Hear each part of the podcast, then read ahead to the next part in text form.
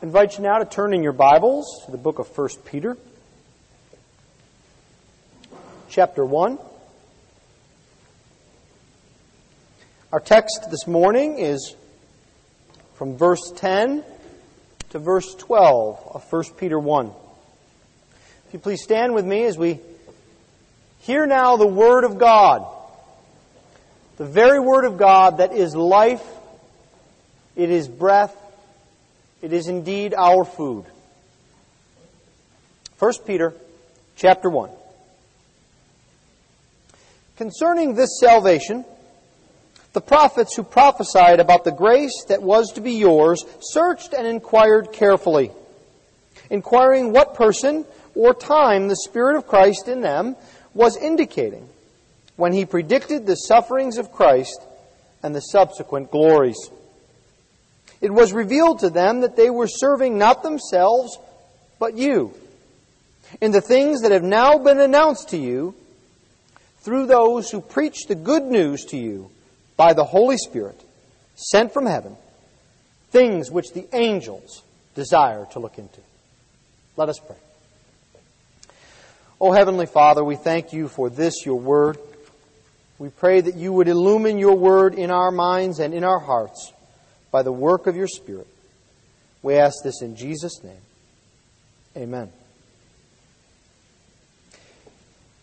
You may have had in your life the opportunity to go on a family vacation. Taking all the kids someplace that they have never been before. And at times, you go to a place that is new and exciting. Say, the Grand Canyon. Or say, Niagara Falls. Or perhaps Mount St. Helens. Something that is wondrous to behold. And so if you were to go, say, to the Grand Canyon, perhaps especially younger children might come up to you, even if you'd been there before, and say, Dad, Mom, what's this all about?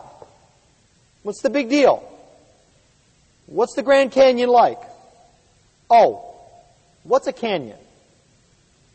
And you, wanting to have a good family vacation, would dutifully not just reply quickly, but perhaps go into some books, find some pictures, go onto the internet, use that ubiquitous tool, Google.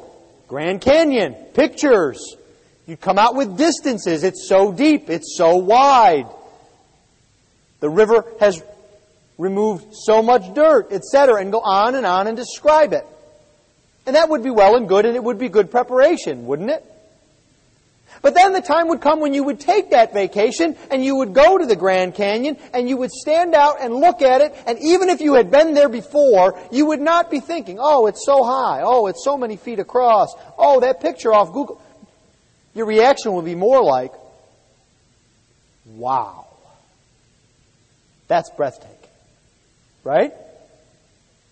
Well, that's a little bit of a picture in an earthly sense of what's going on in this passage this morning. You see, we can talk about grace. We can recite to each other the points of grace. We can have books that talk about grace.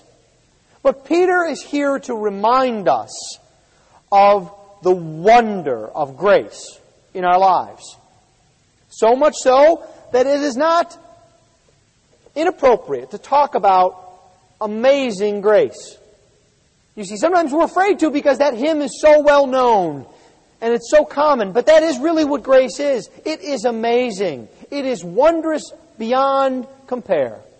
And Peter describes in vivid detail for us some of what makes grace so amazing. And he also talks about who grace amazes. You, me, the prophets, the angels. So, what I would like us to see here in this description of grace this morning is first, a grace that is prepared by God. Grace is not just something that comes randomly, grace is prepared by God. But God doesn't just prepare our grace, He predicts it as well, as we'll see this morning. A grace that is prepared by God, a grace that is predicted by God. And then finally, we will see that grace is not just something that comes quietly, silently in a corner to us. No. It is prepared, it is predicted, but then grace is proclaimed. A grace prepared, predicted, and proclaimed. Look here what Peter says beginning at verse 10 as we see a grace that is prepared by God. He begins concerning this salvation, the prophets who prophesied about the grace that was to be yours searched and inquired carefully.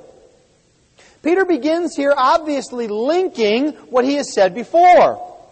We've spent several weeks now looking at the first chapter in this epistle and describing what this salvation is. Haven't we?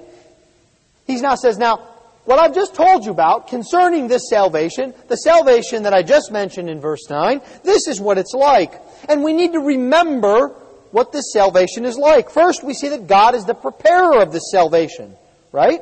In verse 2, it is according to the foreknowledge of God that grace comes to us. It is according to His election that grace comes to us. We see that this salvation is a substance for us. It is an inheritance that comes to us. Verse 4, it is an inheritance that is incorruptible, undefiled, unfading. It never goes away. This is the salvation that God has prepared for us. But it's not just something that God has prepared and that is an inheritance. We also saw that it is a present possession for us. In verse 8, though you have not seen him, you love him. Though you do not now see him, you believe in him and rejoice with joy. Why? Because you have obtained the outcome of your faith, the salvation of your souls. All of this, we might say the whole ball of wax, is what Peter is talking about. This is the grace, the salvation that has been prepared by God. God doesn't just prepare the salvation, the grace itself. If we look on in verse 10, we see that God prepares to communicate that salvation to us.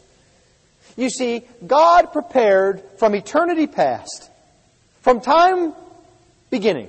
No, from before time began. Not only the salvation that would come to us, but that He would tell us about it. Do you cease to marvel about that? Not only that we have salvation, but that God tells us about it? Perhaps an earthly illustration would help. It's as if perhaps you had a long lost cousin that left you $50 million. And they were very diligent. They put down in their will, I leave to you $50 million. And I leave it in a Citibank account. And the number of the account is this. And you are a cosigner on that. And this is all yours upon my decease. Now, it would not do you much good to have that if on the occasion of your dear long lost cousin's death, no one told you about this inheritance. Or no one told you that there was a bank account. Or no one told you that you even had a long lost cousin. It wouldn't do you any good. You need to know about this so that you can possess it. And oftentimes, in these cases, in earthly matters, it's the job of the attorney to come and knock on your door or send you a letter and say, by the way, you have inherited from your long lost cousin. He's a messenger. He's one that has been prepared beforehand by your cousin to tell you of this good news. Even so, in a much more magnificent fashion, in a spiritual way, the Lord has prepared beforehand to tell you about grace that is coming. You see, the very fact that we're reading this letter is proof of that, isn't it? That, can anyone tell me where Peter lives? Is he from Katy or Houston? No, of course not. This is a man who lived thousands of years ago in a land where probably the vast majority of us have never set foot. And the Lord prepared him to tell us of the grace that would come unto us. But not just that, because in Peter's day, Peter could look back and say, men that I never knew, and he's speaking to these people in Bithynia and Pontus and Cappadocia, and he's saying, men who lived in a place that you've never set foot, a man named Isaiah who lived at court, a man named Amos who herded animals, they testified beforehand of the grace that would come unto you because God had prepared it. You see, this is the purpose of the Bible, especially the Old Testament, to tell us beforehand of the grace that would come to us in the Lord Jesus Christ. Francis Schaeffer put it this way, and I think it's well worth remembering. One of, there are many, one of the main differences between the living God and all other so called gods is that the God of the Bible speaks. He said, He is there and He is not silent. And that is certainly true of our Lord. Our Lord is a talking God. He tells us of what He has prepared for us from time beginning. He's not only prepared our salvation and He's not only prepared the communication, He's done this for a specific purpose. It has been specifically prepared with direction to you and to me. Notice what Peter says. It's the grace that was to be yours that the prophets thought about, spoke about. It's not just grace in the abstract. It is grace with a purpose. If you know and have experienced grace in your life, it is not an accident that might wander back out of your life. No. Grace comes to your life because of the purpose of God. This has been grace prepared by God. But God doesn't just prepare this grace, He also tells us of this grace. And that's what Peter is speaking in the main about here a grace that is predicted by God. And it is predicted by whom? In verse 10, we see the prophets. It is the prophets who prophesied about the grace that was to be yours. From beforehand. You see, there's an alliteration here that we shouldn't lose. Some translations bring together prophets prophesying, and they say men prophesied or prophets spoke. But really, the Bible speaks here in piling up terms. It says the prophets prophesied. The emphasis is on before the things happened, the prophets spoke about it, that God used men.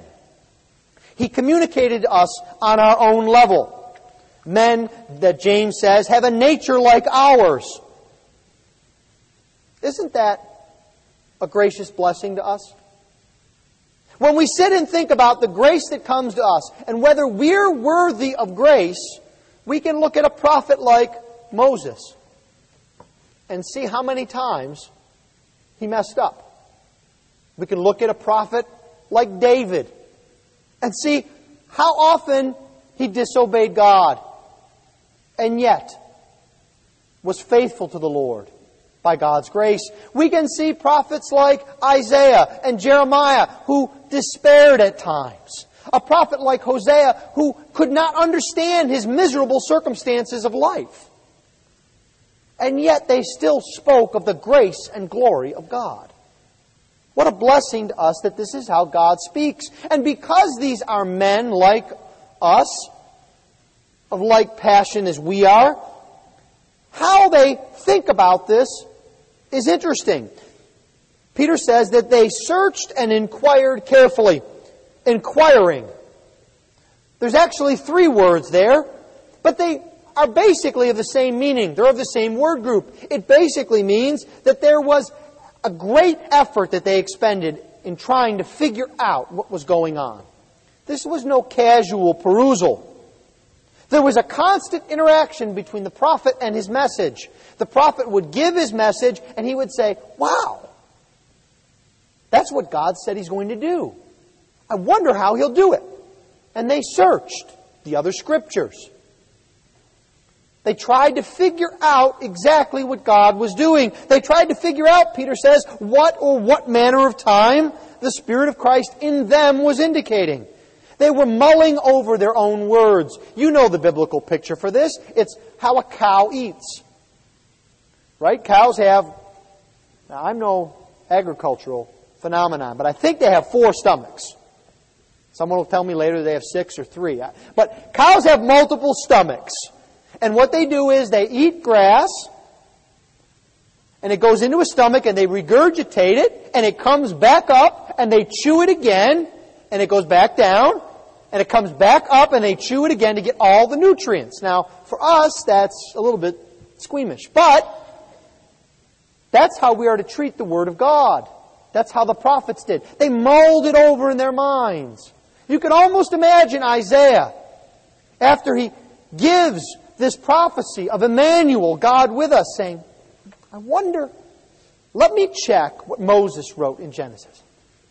And then he thinks about it some more and he says, Well, let me see what the Psalms have to say about this. And he goes back and looks at the Psalms. Where, well, Job, what does Job have to say? You can imagine that. That is the kind of Bible student that we are to be so that we can understand how amazing this grace is. You see, if the prophets can spend their time trying to know their Bible better, how much more should we? We're talking about men who directly spoke to God, who received the very Word of God. And that just spurred them on to study the Scriptures more, to find out more about God's grace. It is a careful seeking that they did.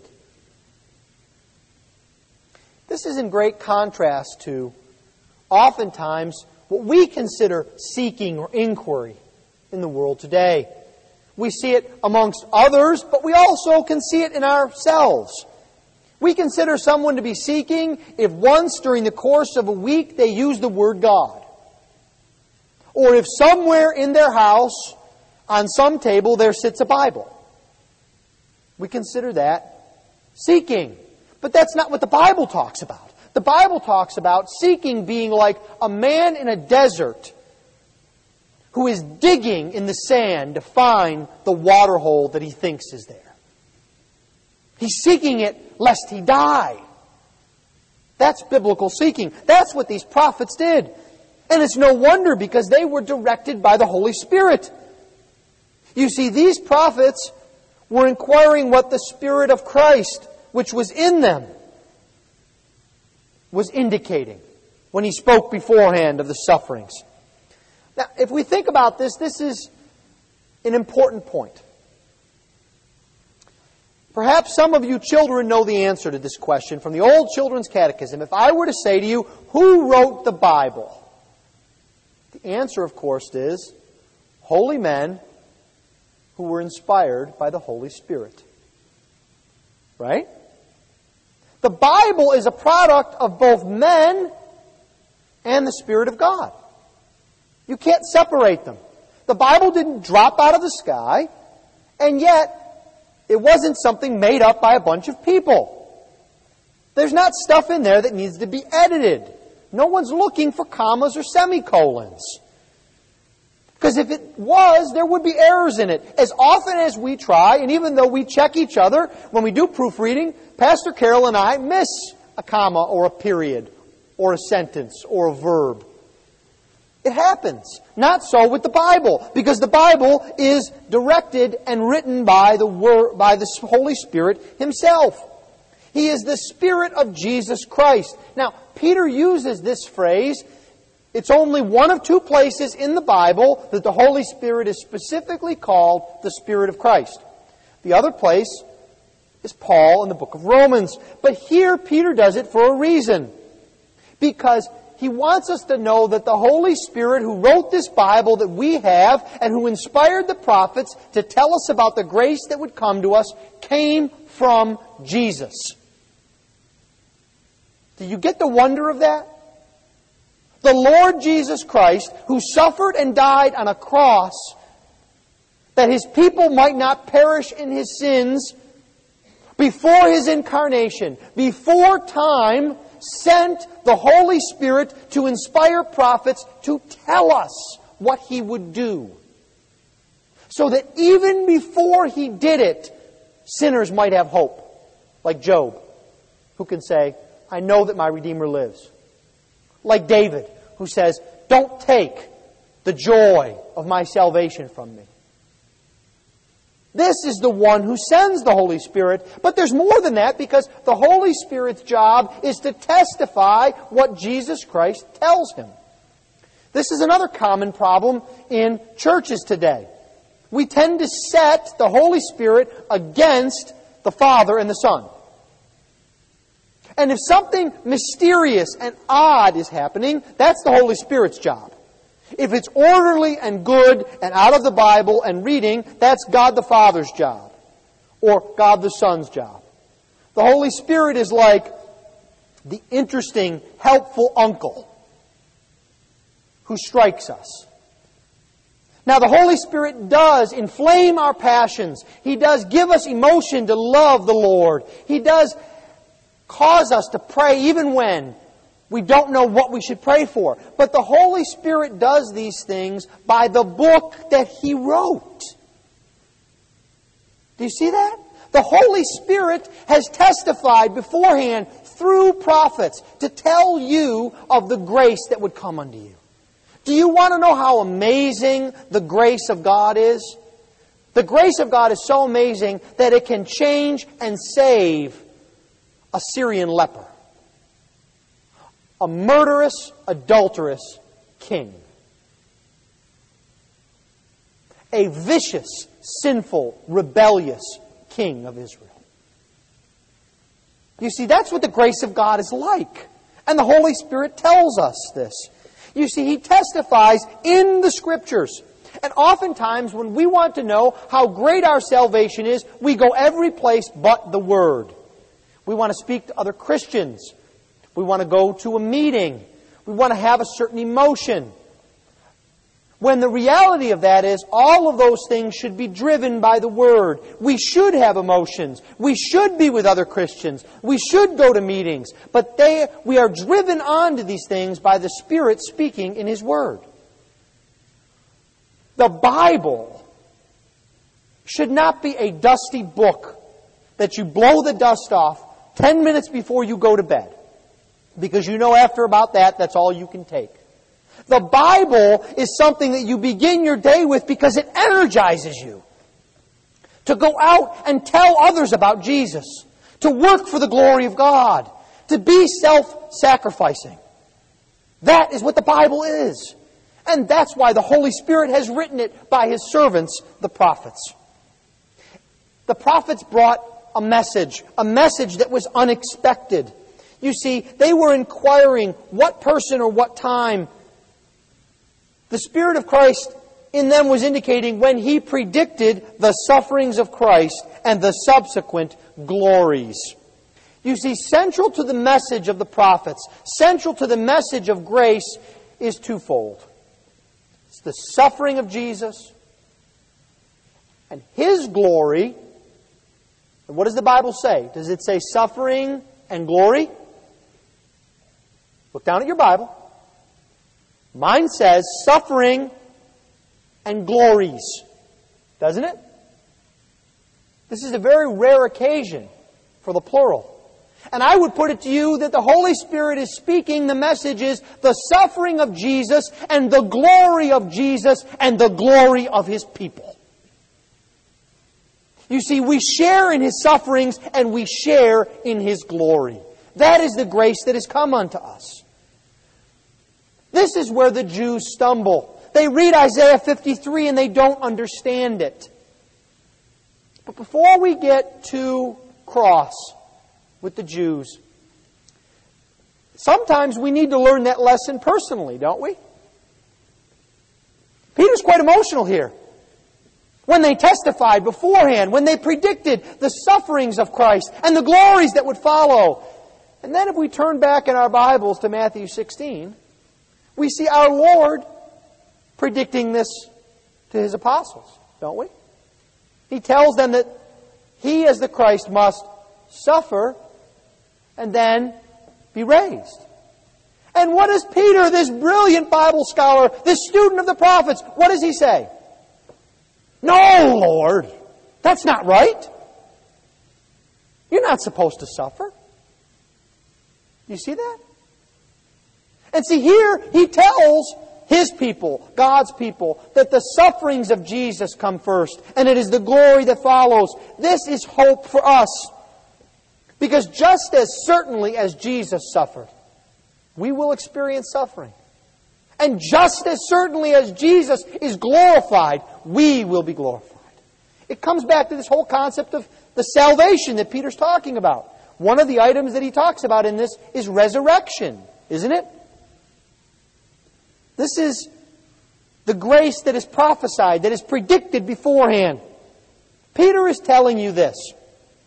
Don't be surprised by sufferings. And don't be discouraged by them either. The servant is not above his master.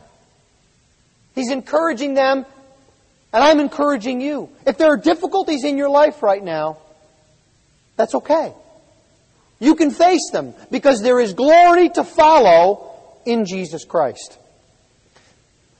A grace that is prepared, a grace that is predicted by the prophets. But it doesn't stop there.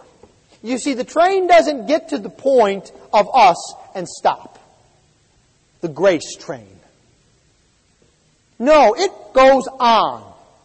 It is proclaimed. Because notice how these prophets predict and proclaim this gospel. In verse 12, it was revealed to them that they were serving not themselves, but you, in the things that have now been announced to you through those who preach the good news to you by the Holy Spirit.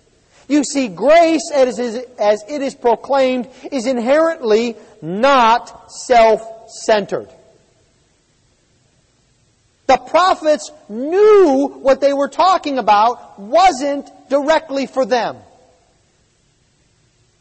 And yet, they couldn't stop talking about it. Now think about that. Have you ever had that experience? If you look at a new car, or a new computer, or a new house, and you know that you ain't to get it, Do you talk on and on and on and on about a mythical house that you know you can't have? Now let me change the picture. You're about to close on your first home. You're about to buy your first car. You tell everyone what the air pressure is on the tires. You tell everyone the difference between metallic blue and dark blue and why yours is metallic and not dark. Right? Why two and a half bathrooms is better than two. Right? But you see, that's not what grace is like. It doesn't focus it upon ourselves, it's outward focused. So even those who know for a fact, who have been told by God that this fulfillment of grace will not happen to them, they can't stop talking about it. You want evidence of that? This afternoon, perhaps before or after lunch, flip through and read Hebrews 11. They knew that they would not be perfected without us. And they couldn't stop talking about it. Is that the way you view grace? Is that how amazing grace is for you? Is that the way you look, for instance, at something like a building? Do you think how wonderful that design will be for the hundred of us here?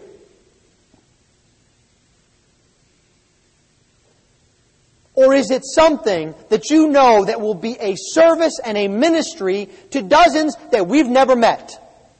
May not even live here now. You know what? May not even be born yet. I can think of one. Is this not how amazing grace is? It takes us out of ourselves and into others. You see, we don't want to be content with grace coming to us. Grace uses us like a channel. It comes into us and it flows to others. We are to be instruments of proclamation, like these prophets. The prophets told Peter, and what did Peter do? He told us. He told me. And I'm telling you, and you can tell people at work. And they'll tell their families. And so on, and so on, and so on. That's what grace is like. Because the proclamation of grace is spirit driven. Notice what Peter says here in verse 12. That these things were predicted, the things that have now been announced or preached to you by the Holy Spirit. You see, the things that they were ministering, the Holy Spirit was behind. The Holy Spirit is behind prophecy. The Holy Spirit is behind preaching. You see what Peter's saying there? If anything that I am saying has any effect on your soul, it is not because of me. It's because of the Holy Spirit. He is the one who uses the preaching. He is the one that uses the Word of God. You see, these things aren't secret. The same one who writes the Word of God illumines the Word of God in our hearts. This is the proclamation. It comes by the Holy Spirit, and it is an amazing message. Do you notice what it is? It's the things that have now been announced. This doesn't sound like much of a big deal, does it? The things that have been reported, the things that you heard about. But remember what these things are. These things are verses 2 through 9. That God has elected a people from all eternity. That God is sanctifying a people. That God is sanctifying them to obedience. That God wants you to have peace. That God wants to bless you. That God wants to give you an inheritance. That God wants to get you through trials. Those are those things. You see, we need a little grammar lesson. We need to remember. We need to remember the context. That's what's been announced to us. The glory of salvation. And Peter concludes here by giving two word pictures about how important this message is. The first thing is, he says in verse 10, he says, You know, the prophets, they couldn't get enough of it. Back when I come, back where I come from, we used to call that, they ate it up with a spoon. They couldn't get enough of it. Do you see what he says here in verse 10? They inquired carefully. They searched. They were inquiring. They were poking, they were prodding, they were looking. What about this? What about that? They couldn't get enough of it. That's how amazing this message was. They didn't just say, well, I'm on the prophetic clock from about 10 to 3. I think I'll pop off some prophecies to Libya, one to Edom, two to Judah. No. They were obsessed with it. They were absorbed with what this grace is. He gives us another word picture. Look in verse 12. He says, These are the things which angels long to look into. Angels, you know, the beings that are sinless, the beings that stand before the very throne of God and say what? Hymn number 100. Holy, holy, holy. They long to look into these things, to peer like an outsider, is the way the word does. It's the same word that's used about looking into the open tomb. Looking to see what's there. I wonder what's there. That's what the angels desire. You see, that's how amazing this grace is. This grace is so amazing that we should give thanksgiving to God for it. Not just that we know about it, but that we possess it, Peter says. And we should be, above all people, eager to bring this message to others, to tell others how amazing this grace is. May it be said in generations of Christ Church that we searched and inquired diligently about this grace. The grace that was not for us, but the grace that was for you outside. So that you might know about it. So that future generations might know this same grace that we have experienced. Let us pray. Heavenly Father, we thank you that you have blessed us by this your word. Lord, we ask that you would meet with us even now as we come to your table, that we might see the amazing nature of your grace. We ask all this in Jesus' name. Amen.